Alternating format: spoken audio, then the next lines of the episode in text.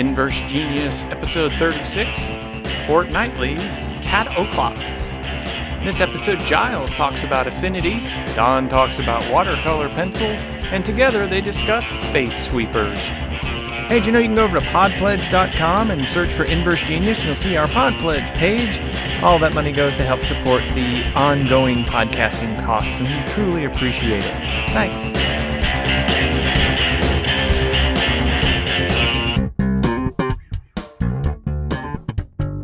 Welcome to another episode of the Inverse Genius Fortnightly, where we get together with our friends and we talk about stuff that excites or entertains us, brings us delight in life. Today, it's a short roster. It is just myself, Donald. You can find me all over the internet as well, Svio, and one of my best buddies in podcasting here, Giles Pritchard himself. Hey, Giles. Hey, Don. Great to be here. Thank you very much for the invite. Woohoo! Well, you know, anytime I can find an excuse to record with one of my good friends, I'm happy to do so. So, anyway, Always happy to be here. where can you be found on the internet? Uh, you can find me at CaradocP on Twitter, and you can find me at my website, caradocgames.com. Nice. Well, all right. So let's talk about something fun. And I know that you have been up to publishing. I suspect you have something up with pub- publishing that you might want to share with us. Yes, I a couple of years ago I started sort of wanting to, um, you know, write and make my own games, and I started doing that, making some one-shot games and putting them up online on DriveThruRPG and itch.io, and I was using Microsoft Word and Publisher to to make them. And you know, these are these are fine programs, and you know, there's a lot you can do with them, but I wanted to look more into layout programs, and obviously the um, you know the the big um, layout program in you know that space is InDesign, Adobe InDesign. Um, But yeah, it's a kind of an expensive program to get hold of. So I had a look around at other options, and at the time, um, a uh, a company, um, I think they're called uh, Serif, I think. Um, anyway, a company was releasing a, a program called Affinity Publisher, and they'd already released Affinity Photo and Affinity Designer. Um, but I had a look at Publisher and I thought, why not? I'll give this a go, see how it goes. Uh, and I've used that for the last two years. I'm by no means an expert at, at all in layout or um, or even in using Affinity, but I really, really like and really highly recommend this program. So, uh, one of the things that we don't require people be on this show, well, on any of our shows really, but on this show in particular, is that you ever be an expert about something. It's just got to be something that brings you a little bit of joy, a bit of spark. So, uh, what is it about Affinity Publisher that you know makes it easy? Is it, is it great uh, for styling? Is it you know just easy to export your stuff so that people can have it? What? Why is Affinity your go-to right now? Besides, it, it's not break your neck expensive. Well, it, yeah. It, it, first of all, it's a you know as far as programs go, um, you know it's, it's a one-off purchase. It's not a subscription or anything like that. It is reasonably priced. Um, you know they, they have yeah regular specials, um, which is fantastic. Uh, and it does everything that you could want it to do. I think you know insofar as you know for something like what I do, which is making you know small press uh, games and things like that. Um, you know, the publisher program has, you know, you the capacity to set up pages and master pages. Master pages allow you to sort of style a page, uh, and then you can go through and set, you know, pages throughout your document um, to to match that master. When you alter the master, that alteration carries through all of the pages that you've matched to the master. Um, you know, you can set you know all of the text boxes, parameters. You can do a lot of different effects. Uh, there's a lot of control over the characters, the kerning, the you know all of these sorts of things. Um, you know, placing images and, and wrapping and, and text boxes and, you know, all of the functionalities that you would expect out of a out of a word processing sort of program program, and then a whole lot more of more stuff as well. Um, and one of the things that I really, really have enjoyed, and and I I I, I bought this. I, I, ended up I bought Affinity Publisher, um, and then I ended up buying Affinity Photo and and Affinity Designer as well.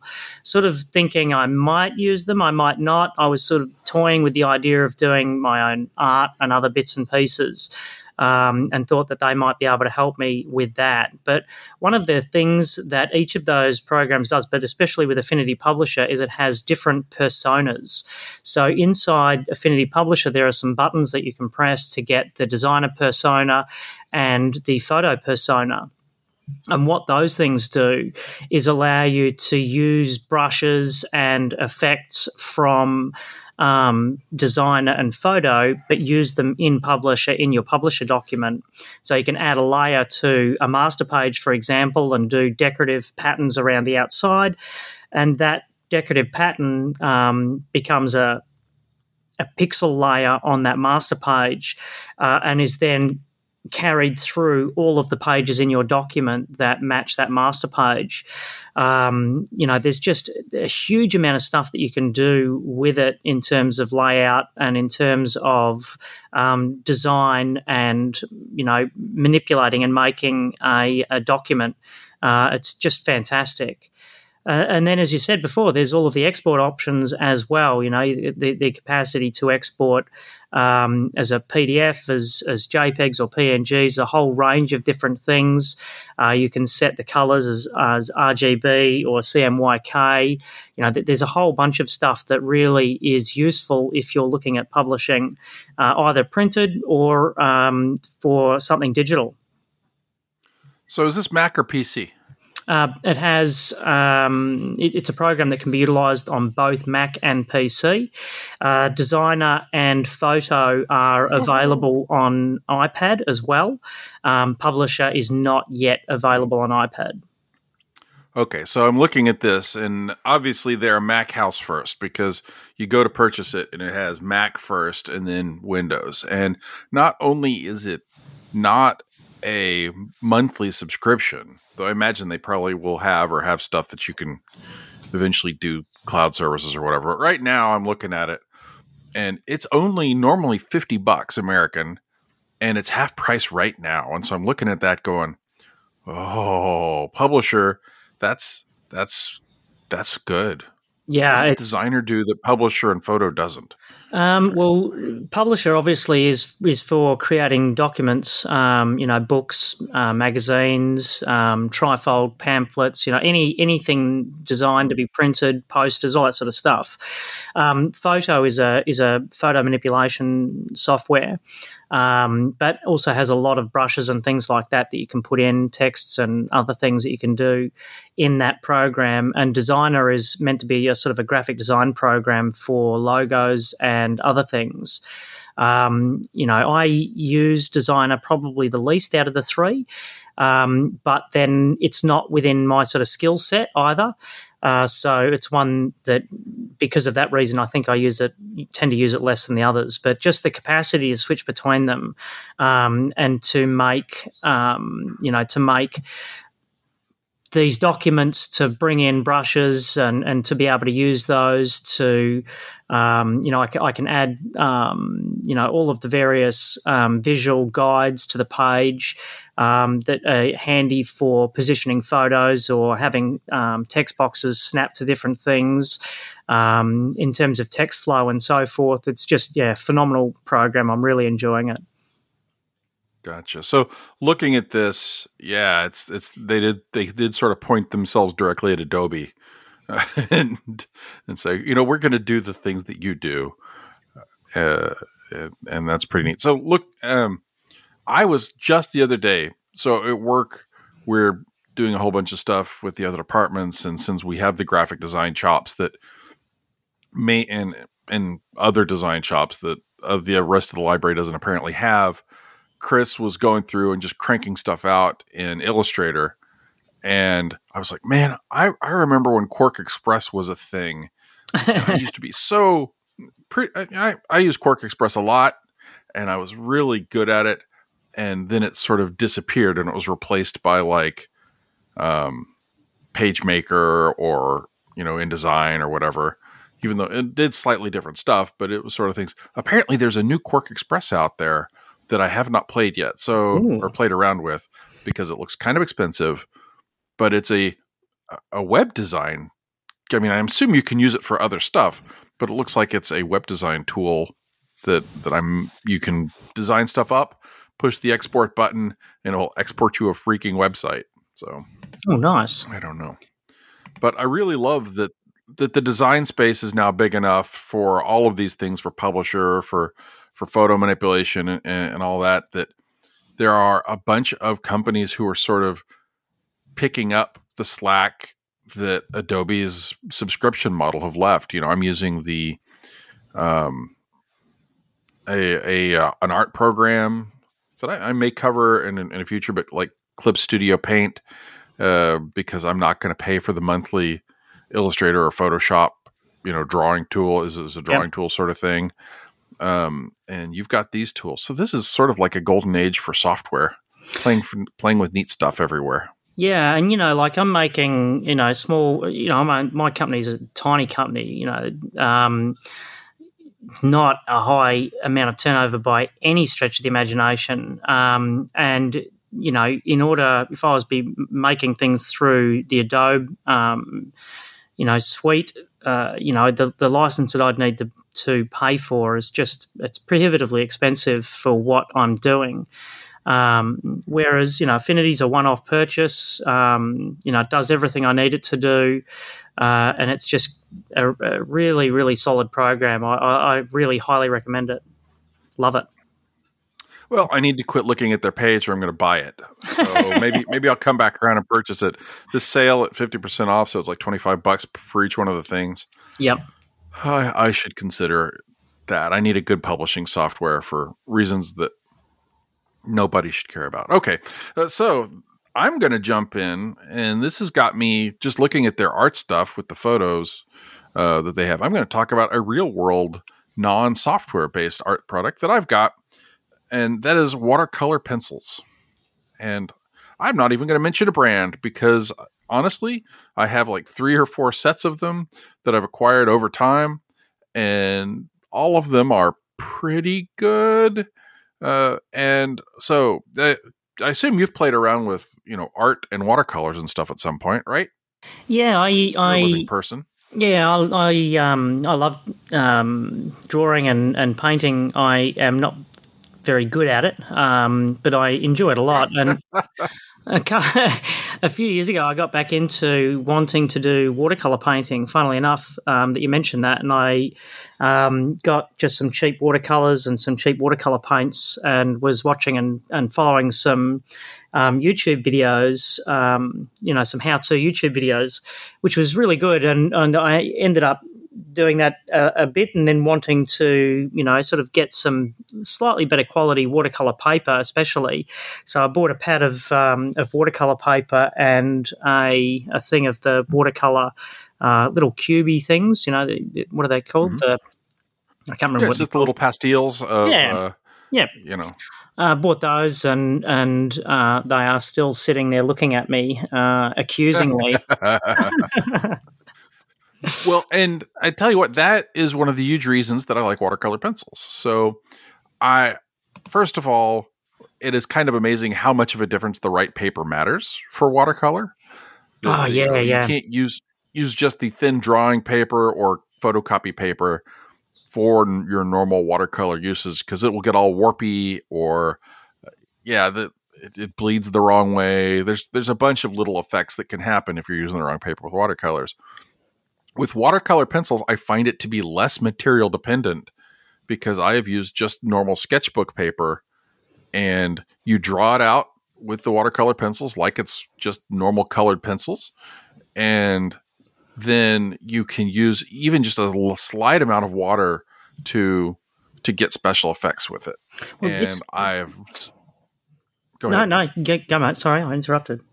And so I have found that, you know, you could, and there's several ways that you can use the watercolor pencils. So one is, hey, I've done exactly what I said, where I've drawn with it and then I use water to sort of smooth it out or do artificial blending or whatever it is.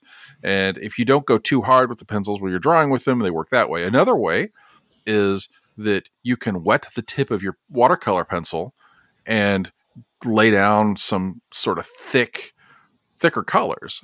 And yet a third way is if you want, you can you dip a brush in water, hit the tip of the watercolor pencil with it, and then use it on your paper as well. And I'm sure there's two or three other ways that are viable that you can use watercolor pencils, but there's just so much versatility in those kits. And I've got a set of the watercolor pencils that are all watercolor pencil, no wood, which are oh, really oh, wow. nice.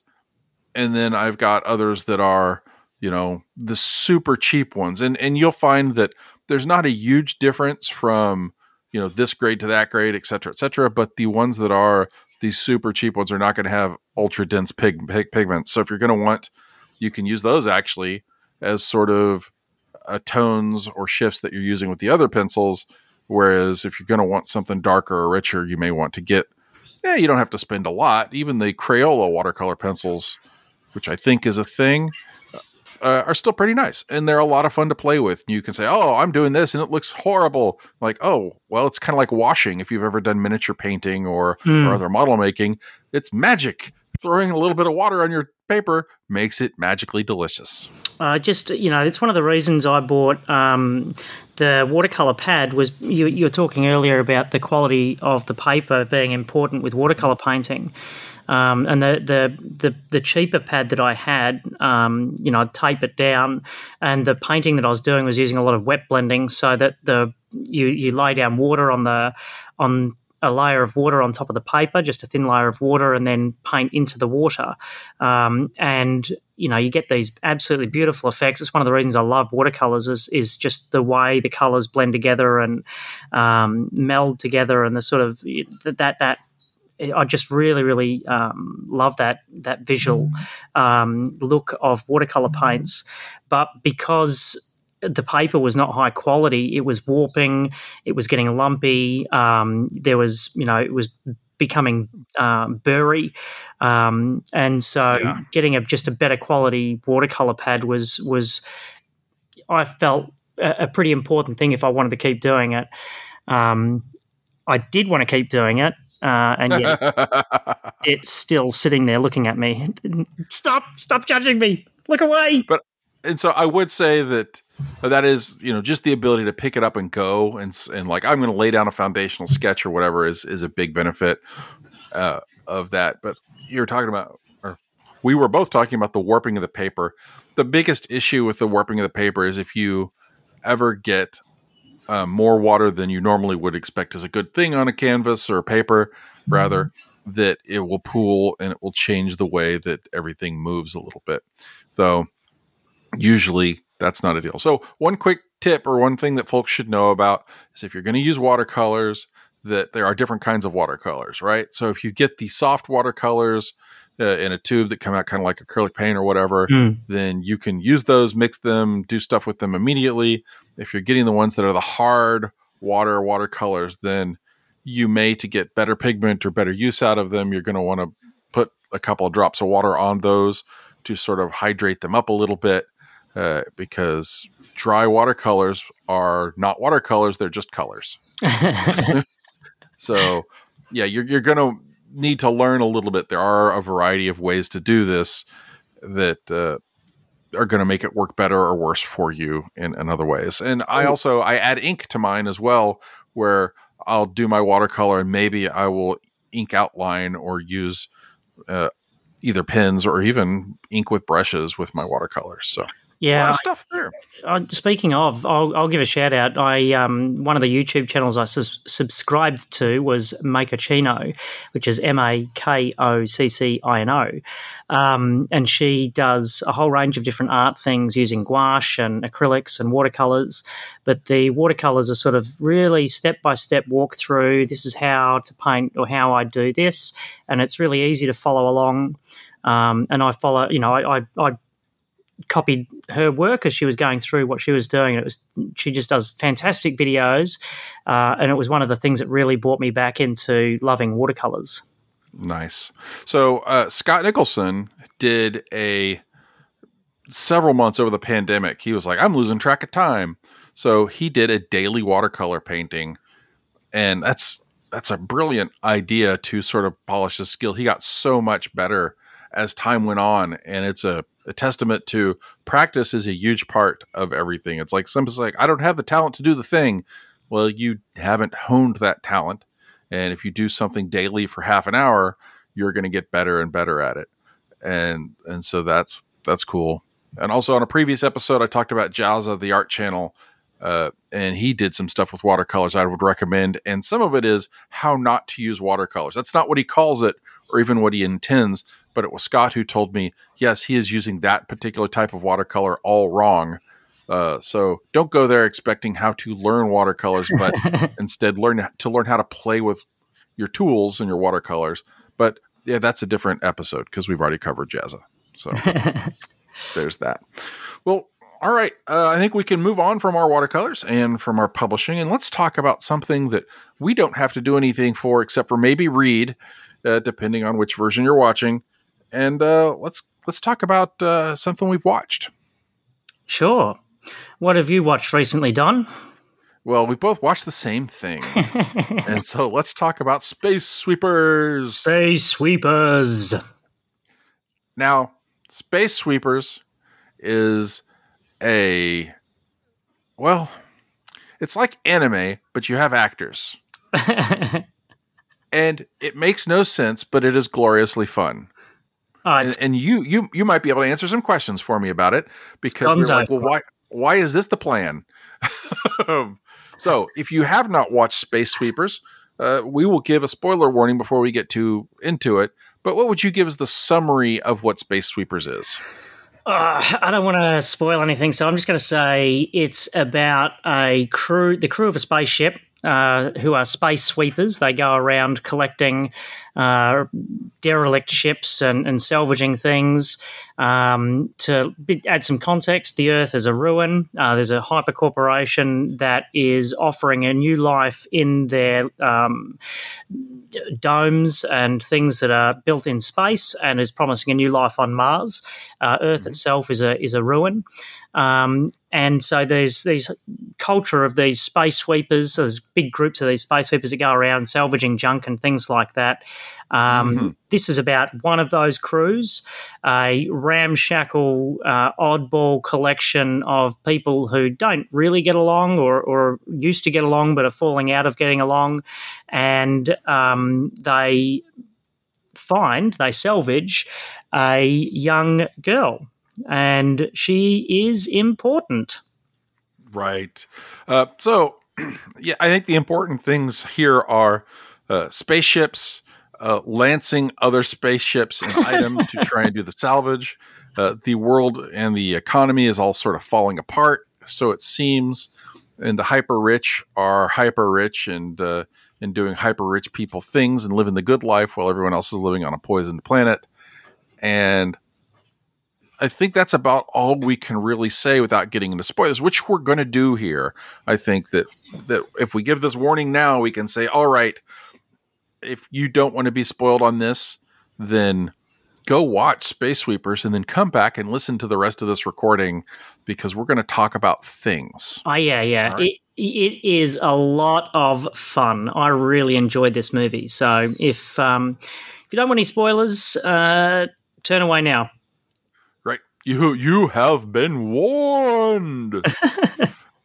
all right, so let's get into some spoilery talk. Okay. Uh, all right. So, um, I have one question up front that yeah, we're going to get into the big question, and then we can talk about all the other cool stuff. But one thing does not make sense to me. Right.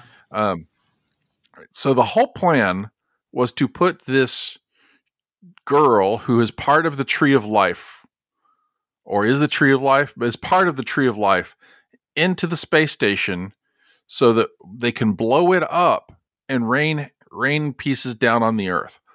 Why, if she's got this growing and growth pattern, is it going to be any particularly more bad for the Earth if she's there when it blows up versus um, just having the big thing blow up and rain uh, held down upon the Earth?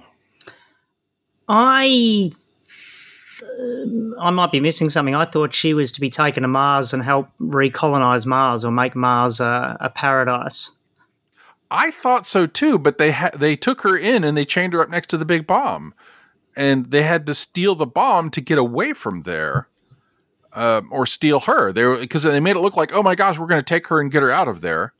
Yes, uh, I I thought it was the just bad guys had tied her to the bomb, basically. a coincidence of location where they had gone to the big bomb because it was that was the next part of the plan, but they had the girl there as well, and then the team were there, and then they you know did the whole switcheroo thing. Um, but the ultimate plan was to drop the space station on planet Earth, causing it to become even more of a wasteland, while removing her to Mars to rejuvenate Mars. Hmm.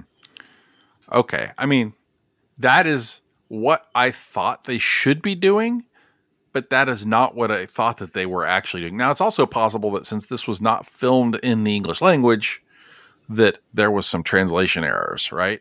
I, I that that's my my interpretation of it was that they were that was the point of the girl was to take her to Mars to help um, make it a, a living, breathing planet that would be under the control of space Elon. Uh, sorry, the evil guy in the movie, and that um, Space Elon. that was that was the point, and and so it would become you know a hyper corporate paradise um, for those who could afford it, and that then the space station would just be dropped on Earth and ruin it even more, so that it sort of a- applied pressure to the people leaving to either become So- indentured slaves. so- or, right. So, in your theory, is that she wasn't taken there because this is where this was going to happen, but it was like, oh, she just happened to be there when the bomb was going to happen. Yeah, I, I think I think that's right. I think you know when when they're taking it, like they were in the in the throes of unleashing all of the, the the climactic parts of their evil machinations, and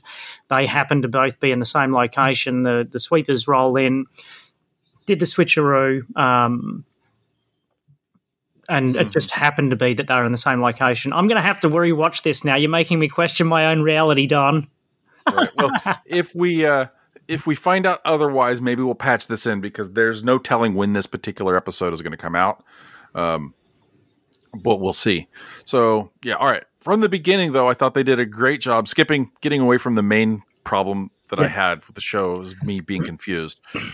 um, is they do I thought a great job at establishing uh, the different characters. Uh, Oh, yeah. well, the main character, the the I guess you can't say point of view character, but the the jaded, broken character amongst all of these other jaded, broken characters. Yep. Uh, it really felt like it was somebody's role playing game that that this was, this was going on. It felt like uh, you know you had this tight crew. That obviously a nod towards, and I'm not saying specifically towards Firefly, but a nod towards um, you know that style of show where you've got that small group who sort of gets along, sort of doesn't get along. Actually, it doesn't get along, but works together. Um, and I, I, think it- thought it was pretty neat. it makes for an interesting character arc for the characters for for the, for the, for our the protagonists the, the people that we're rooting for in the story because you know they're all personally falling apart and then collectively they're they're not sort of getting along they're all got misaligned goals and so on and they become unified around the girl and um, it takes some of them longer than others but they all Despite trying not to, yes. Oh yeah, yeah, absolutely. And th- they all eventually bond over that, and by the end of it, what we have is you know this really tight knit little family group almost, and that I think is a great arc for those characters.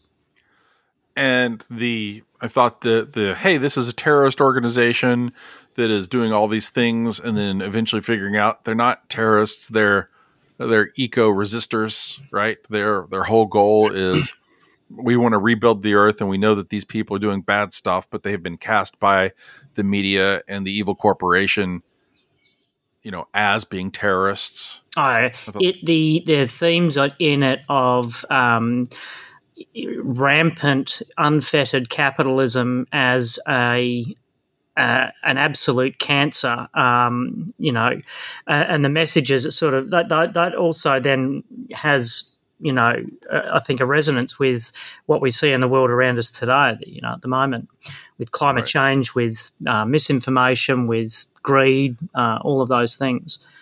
The inability of the government to cope, cope with super large companies.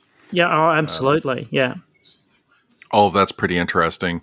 Uh, it's okay. So I will say it's not terribly subtle as Oh, things. uh, no, no, no, uh, no, it's not. Uh, you know, the other thing I loved about it was it was just so diverse. The, the number of languages that were spoken throughout the movie, um, you know, it was just phenomenal. You know, it was English, Korean, um, all of these different languages that were spoken Yeah. by different yeah by diff- different characters throughout um, all these different um, nationalities represented um, you know that that diversity of the of the setting was just uh, re- something that I really really enjoyed I loved that.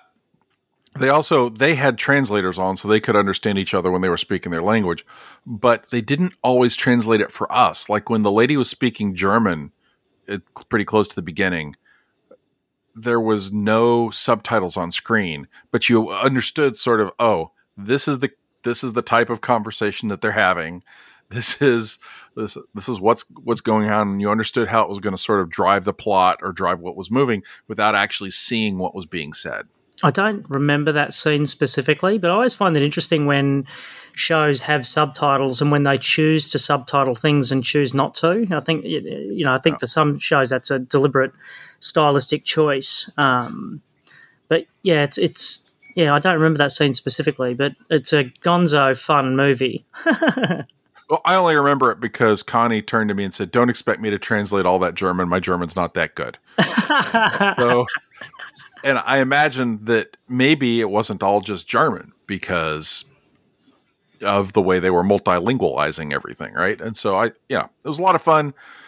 The uh, the bad guy uh, had a weird. So I felt there was something behind this. We didn't find out everything about the bad guy, right? no, the main big bad is that he had this infection in him, right?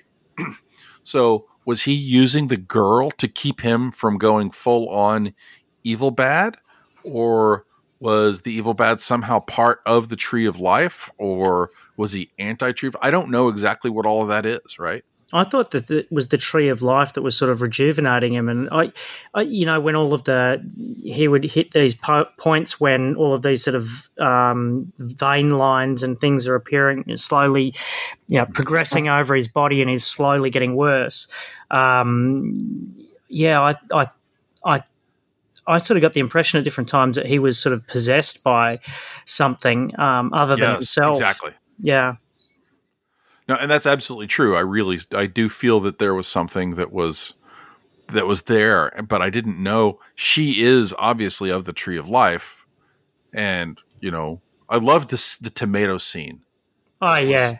Just a just a lot of fun, both when she made the tomatoes happen, and then when they're like, "Oh, we need cash. Let's go sell tomatoes." And Yeah, that yeah. was brilliant fun. and uh, the opportunities for character bonding around those little moments, I think, was really cool.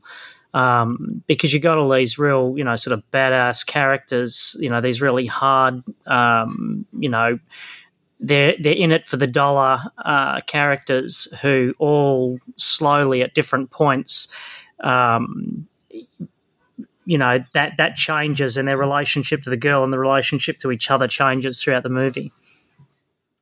Right. Well, uh, yeah. I mean, the hair, the hairstyling scene, or the hair, uh, not the hairstyling scene, the the hair washing scene, when it's like, okay, we've got to get you cleaned up to meet your dad, Yeah, and uh, it's like, no, you're doing it wrong. No, you're doing it wrong, and then both guys get kicked out. Uh, and then when you find out the robot is a she, that was like, Connie was like, oh, is, is the robot female? I'm like, well, the robot gets to decide whatever it wants to be because it's not fettered by the bodies that we have. But that was really neat. It's like, oh, we're just between us girlfriends, like okay i can now see you as a different kind of character and and you sort of felt the transformation of the robot at that point Yeah, I think that's a uh, you know, and that plays into the diversity of the movie in the sense that you know it's not just about nationalities; it's also about gender identities and things like that. I really enjoyed that side of the movie, and then at the end, they're like, "Oh, you're going to change your voice?" It's this, you know, the the the robot after um, she's been done up, oh, she's done up, Yeah. she's been had the the human skin graft or whatever it was, and and um, you know, and yet speaking with this, you know, very sort of deep masculine voice um, of that the robot had had all the way through the movie. Are you, are you going to change your voice? I'm not sure. you know, it was good fun. Um, hmm. I guess we haven't talked specifically. We got the, the one character who was the ex cop. You have the captain who is much more skilled than you suspect at the beginning of the show. Uh, everybody is super skilled. That's that's sort of the other thing is you get a little bit of power fantasy through the characters where you have the good hand to hand fighter, you have the expert with uh, with ranged weapons, you have the driver, uh, and you know then you have Oh yeah, yeah. robot is. Um, I guess The wild card. yes. Uh, and and with the group, you have them sort of all being petty at the beginning. You're like, who stole my rice? The robot gets blamed, but uh, or the captain gets blamed, but it was our our hero at the beginning, and so they do a good good job at sort of setting up the petty uh, bickering that is happening within the group. Uh, to see it resolved at the end when they're all family, it, it's a little syrupy sweet, but I think it's it does show how you know through adversity you can come together It if, plays if you allow yourself to. For sure, it doesn't. You know, and it is completely over the top. It's it's a Gonzo, crazy action, sci-fi adventure, rollicking, fun ride, and yeah, it's syrupy sweet, and yeah, it's you know, it's um, overly dramatic and and all you know, it's cheesy and all of those different things at different times, but you know, it it does all of those things, but it leans into them and it does it, it pulls all of that off. I think it, it's just a really fun movie. and uh, yeah, and and sort of the whole everybody comes together at the end, and it's it's got all the things that you want, and it was excellent pandemic viewing. I feel it's sort of like Tiger King sort of defined the beginning of the pandemic, and the, oh my gosh, uh, we're all going to either get together and watch, or particularly not watch the Tiger King, depending on who you were. Uh, this is sort of an excellent. Hey, we're past the hump. We all have to come together and and try and defeat you know whatever the big evil in your life is but uh that that it's it's a good late pandemic movie because i don't know that it would stand out particularly if we weren't all still starved for entertainment but i enjoyed it a whole lot Wow, sci- science fiction is I I don't know. I, it's such a hit and miss genre at times. I love science fiction, but I think there are a lot of science fiction movies that just don't land. And you know, you've got you know the, the Expanse. I think is is absolutely phenomenal. Um, but this is it, it's it's not uh, a rehash of, of a Star Trek movie. It's not Star Wars. It's its own thing, and it and it doesn't pull any punches. It doesn't hold back. It leans into its genre mm, heavily. Um, uh, it it is crazy and screams about being crazy and loves it. Um, I, I just I really enjoyed the energy in the movie. It, it came. I, I, felt that it sort of it occupies a similar place like um, I think Fifth Element. You know, is got a lot of that sort of over the top, silly, zany, um, you know, action tropes and craziness going on. Um, and because it leans heavily into being its yeah actually that's, that's a good point yeah, it's it's its own thing, you know, and I, I I just think it does it really well. it, it does sort of feel like a cross between either Firefly or The Expanse and Fifth Element. I think that you you sort of nailed it right there. I'd, I'd heard that comparison made that it had a bit of Fifth Element in it, and yeah, it does feel that sort of larger than life. Everything is super big. Not everything makes sense, uh, but it's it's a wild ride, and we're all going to have a lot of fun with it. So yeah, I like that. And if we hadn't already told everybody to go away, I think this would be an excellent opportunity for us to talk about the expanse uh, because we've got you know time on the clock, but um, I don't know what time is it there with you. It is half twelve. half till or half after? Half half after. Uh, that's um, oh. half past midnight. okay, gotcha. Ooh, the Expanse. I didn't know you were big into Expanse, but I, I will. I will say one thing though is that my tolerance for bad science fiction books is much higher than my tolerance for bad fantasy books, and I don't think that there's enough science fiction television that you know that is like high prestige sort of stuff that that there's even that judgment to be made. It's like, oh, I liked uh, Person of Interest. That's cyberpunk. Yeah, yeah. that's science fictiony, but it's not really. I mean, it's like you have a little bit of trappings. That's a that's a conceit, but the rest of the world is not that science fictiony. Uh, in at least not in the earlier seasons. I think the for, for, for sci-fi, the SFX budget, you know, I think is prohibitive. Um, you know, in terms of the amount of money that needs to be put forward to make a series or a movie um, that's science fiction, uh, as compared to other genres, um, means that you know perhaps there is a you know uh, a barrier there. Um, I wonder if that's going to change, like the same way that well, all the publishing tools are becoming available, and we talked about our software there earlier. Is like, is there going to be the way for someone to, I I need spaceship, and so I'm going to put in style sheet spaceship this, and then boom, a spaceship is generated, and they can use it in a movie in such a way that reads better than or faster or whatever it is makes it better and easier for folks to do this kind of spacey stuff. Like, yeah, we got green screens, we have this program, we're halfway there. Yeah, I hope so because I, I, I really do enjoy science fiction, um, whether it's books or, or movies or, or television. Um, but there, I think there's a, a paucity of good, um, really good science fiction. All right. Well, I think we've been doing this long enough to let everybody know we're excited about these things. Once again, we talked about Affinity Publisher. I talked about watercolor pencils, and the movie we talked about was Space Sweepers. So Space Sweepers, Space Sweepers. That's every time I think about Space Sweepers, I smile. it is is just silly fun. And, oh yeah. I mean, it hits on some some real topics like all the best science. Uh, well, all the best stories do but they handle them uh, in a very lighthearted way, in some ways. Yeah. The end. Oh my gosh. So as long as we're here at the end, I thought the ending where they're like, no, no, we carried the bomb with us. And then the flashback to the handoff and the trade off. I thought that that was very well done. Yeah, agreed. Agreed. I didn't I, it's one of those things that you you think um, you should see coming, and then it happens at the end, and you're like, oh my goodness, um, because of course they did, um, and uh, yeah, I really enjoyed that too.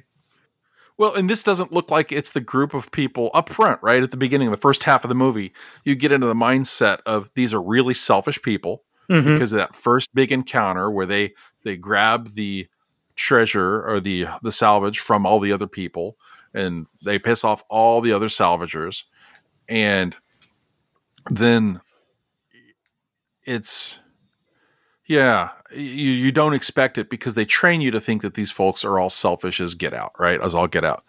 And then at the end you realize well wait a minute. This one guy he was a policeman. He thought he was doing the right thing. Uh, these other folks you know are not necessarily all horrible. They've shown you over the course of the thing that that they're not all bad people. Yeah. Make it believable. So you're like, oh, okay. I, I can kind of believe that this is a thing they would do.